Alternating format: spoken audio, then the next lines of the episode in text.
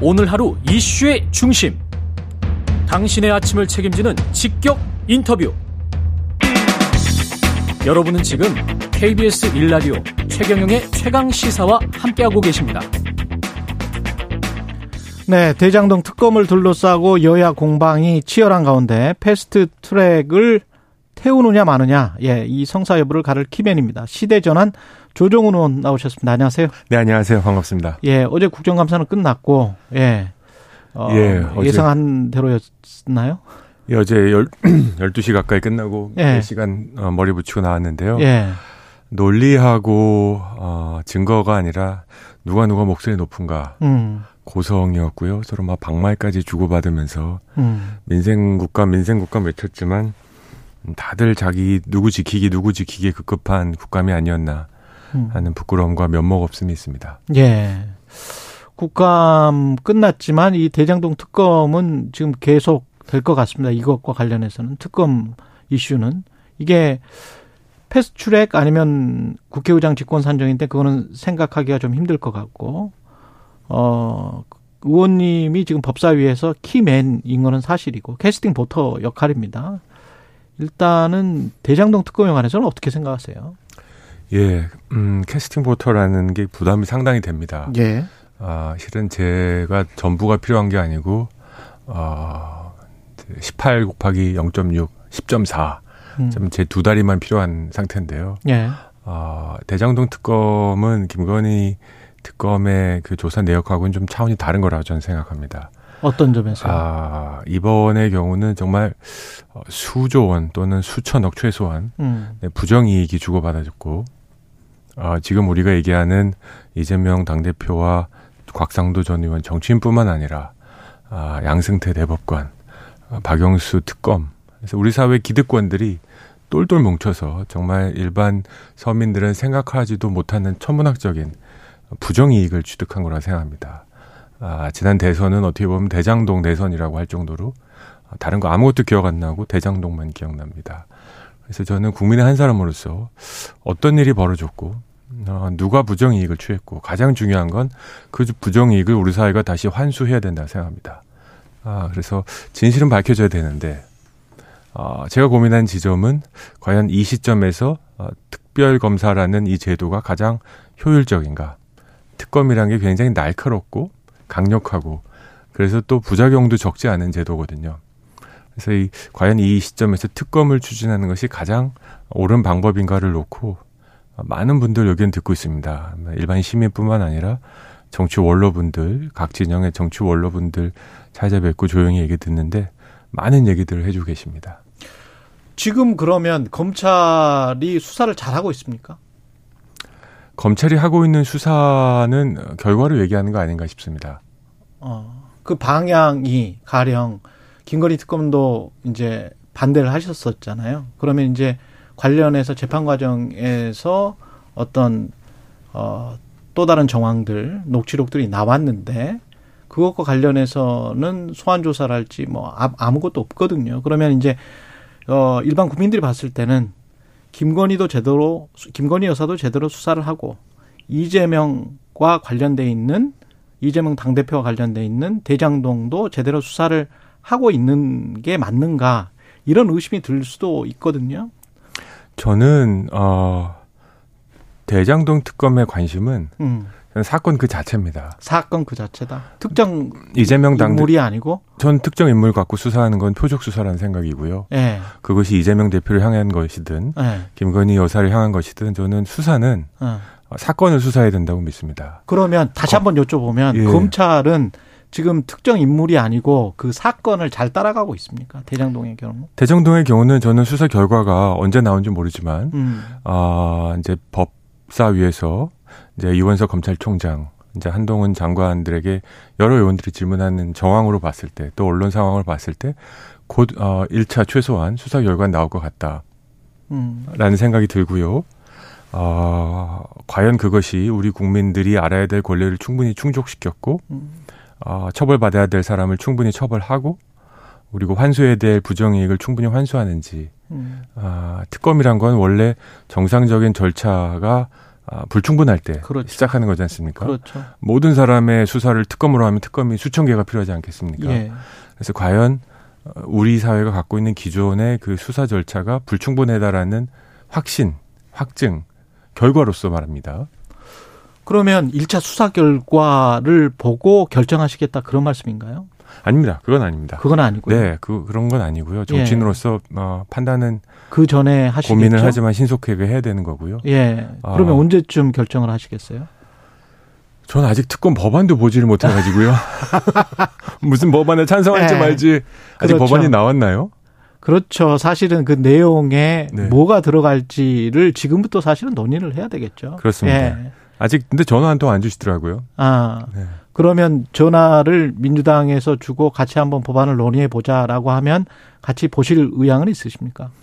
어, 제가 고민하는데 도움이 될 것 같긴 합니다. 아, 고민하는데 네, 도움이 될것 같긴 하다. 다들 특검 찬성한 아니냐 10분에 한 번씩 문자를 주시고 언론인들이 예. 또 많은 시민들이 찬반 음. 국감한 동안 아주 혼났습니다. 근데 그쵸. 뭘 찬성할지 말지 아직 구체적인 그렇죠. 뭘 하자는 건데. 그렇습니다. 뭘 하자는 건데. 예. 예. 뭐 무슨 저축은행을 늘지 말지 뭐 여러 가지 얘기를 하지 않습니까? 예. 그리고 매일 뭐 넣어도 좋다 안 넣어도 좋다 지금 바뀌시고. 음. 그래서 과연 민주당이 169명 이번에도 또 아, 당론으로 정해서 전원 찬성할 텐데. 음. 내용을 좀 알아야 되겠다. 음. 그거는 저의 어떻게 보면 의무 아닐까 싶습니다.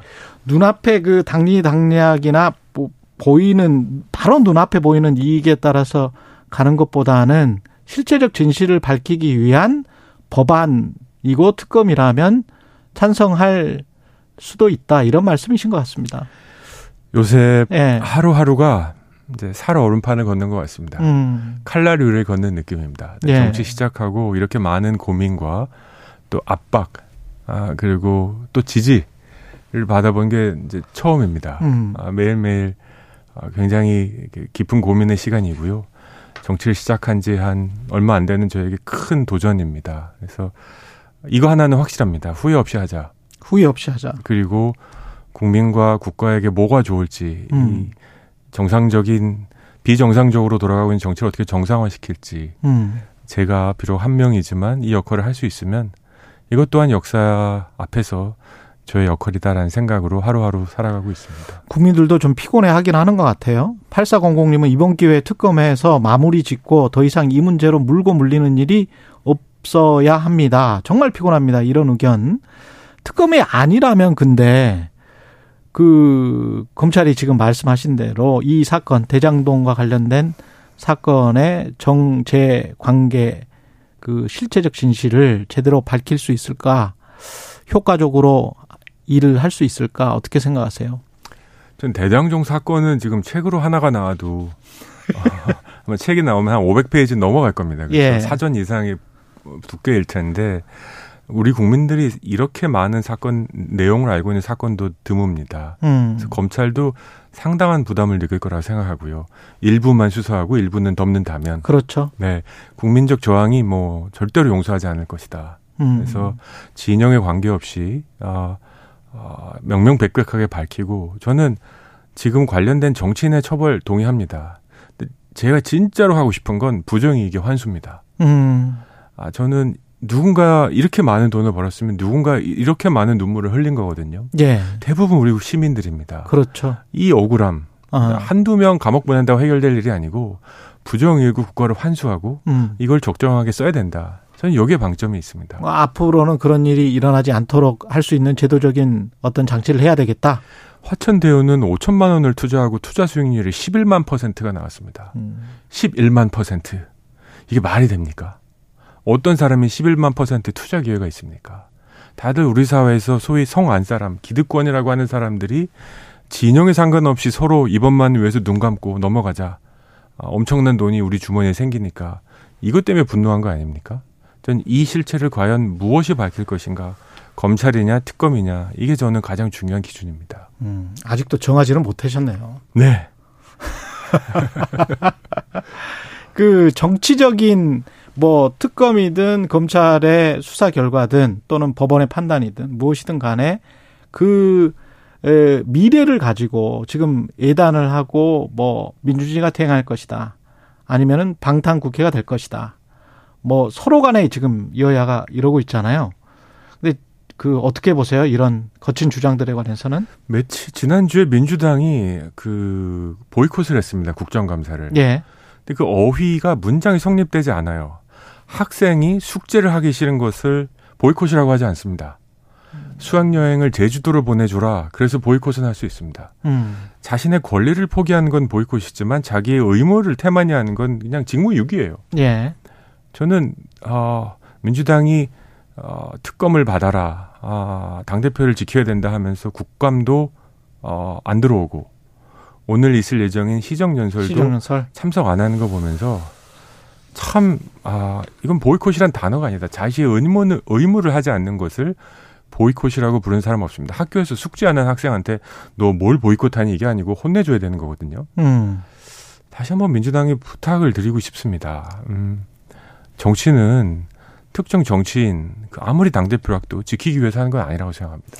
지금 현 시점에서 지금 현재 나타난 사실만 놓고 봤을 때 민주당 내 일부 의원들은 이재명 대표가 그만둬야 한다. 이렇게 입장을 내놨잖아요. 대표직을 내려놓고 개인 자격으로 법적 대응에 나서고 만약에 이제 무죄가 성립되면 그때 가서 이런 의견에 관해서는 어떻게 생각하십니까? 저는 그런 목소리들이 이제 들불 번지듯이 퍼질 가능성이 크다라는 생각합니다. 네. 다만 그걸 인지하고 있으니까 이제 자, 지난주에 김영 의원 전 의원이 그런 발언을 음. 하시지 않습니까? 조기 진압하느라고 아주 강력하게 반대한 느낌인데요. 저는 과연 이게 민주주의적 정당에 맞는가? 어떻게 당 대표 지키기가 당론이 될 수 있는가. 음. 아, 자신들이 갖고 있는 가치의 총합인 정강 정책에 맞다. 음. 특정 법률, 정책을 당론으로 할 수 있습니다. 음. 하지만 이건 굉장히 복잡한 정무적 상황입니다. 모든 사람들의 판단이 다를 거고요. 그래서 저는 좀 활발한 논의가 있기를 기대합니다. 마지막으로 혹시 대통령이 검찰과 사실상 한 몸이 돼서 배우자의 의혹을 덮기 위해서 검찰을 이용하고 있는 사실상 이용하고 있는 그런 의심은 안 드세요? 수사 결과를 좀 봐야 되겠습니다. 수사 결과를 봐야 되겠다. 예. 어, 근데 검찰이 대통령이 되시고 견제 장치가 느슨해졌다라는 예. 저도 인지합니다. 음. 그리고 그런 위험이 있다고 생각합니다. 음. 그래서 법사위에서 그런 부분을 계속적으로 건드리려 그리고 또 이제는 검찰이 아니라 감사원까지 나서서 이제 마치 비행기의 양 날개인 양 수사를 진행하는 모습 부적절하다고 생각하고요. 감사원의 정치적 독립을 위한 아, 법률 개정에 저는 적극적으로 참여할 예정입니다. 음, 알겠습니다. 여기까지 듣겠습니다. 예, 시대 전환 조종은 의원이었습니다. 고맙습니다. 네, 감사합니다. 예, KBS 일라디오 최경영의 최강식사 1부는 여기까지입니다.